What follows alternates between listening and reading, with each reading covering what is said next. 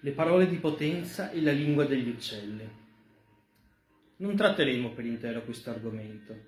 Per lingua degli uccelli, detta anche argot, bisogna intendere qui lingua degli argonauti, coloro che cercano il bello d'oro.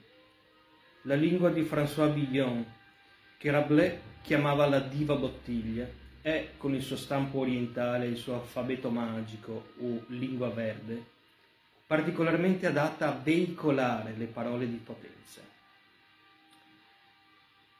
Qui ci fermiamo. Eh, un corso di lingua argonautica trascenderebbe quest'opera. La nostra intenzione non è di insegnare una tecnica utilizzabile, ma solo di instradare, di far intravedere le prospettive gigantesche che supera noi e forse anche il lettore. Questo gergo ha come fonti i contrari e i calambur, ed è presente ovunque, soprattutto là dove meno ci si aspetta. È nelle divise araldiche, nei testi sacri, negli amuleti, nei più antichi talismani e nelle formule utilizzate da alcune società iniziatiche al momento delle iniziazioni. Lo vediamo, lo leggiamo, ma di solito ciò che esprime non viene capito. È l'ultimo nascondiglio delle scritture e delle parole sibilline. Si tratta di una magia poetica che incontriamo a tratti nei poemi e nei libri sapienziali, ma anche nei rituali antichi.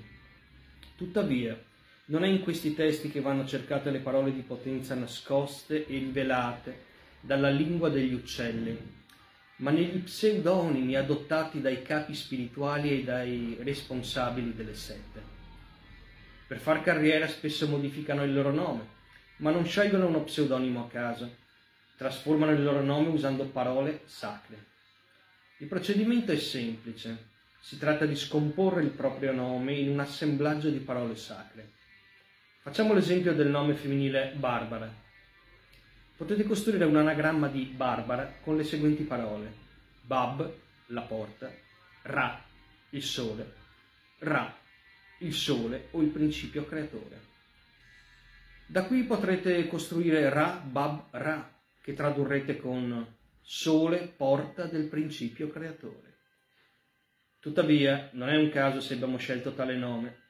La leggenda di Santa Barbara infatti narra un episodio in cui la montagna si aprì mentre suo padre la inseguiva per ucciderla, perché lei si era convertita al cristianesimo. Tra la montagna che si apre e l'anagramma di Barbara Ra Bab Ra esiste di certo un rapporto.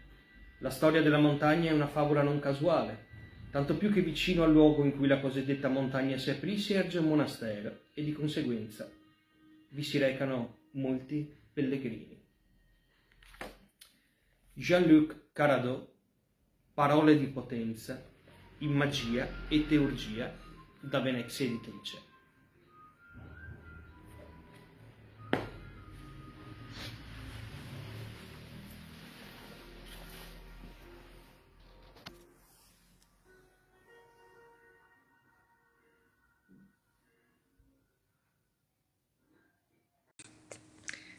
Avete ascoltato Esoterismo On Air, un podcast originale della libreria esoterica Il Sigillo di Padova. La voce è di Fabio Todeschini, la musica è Tim Frost.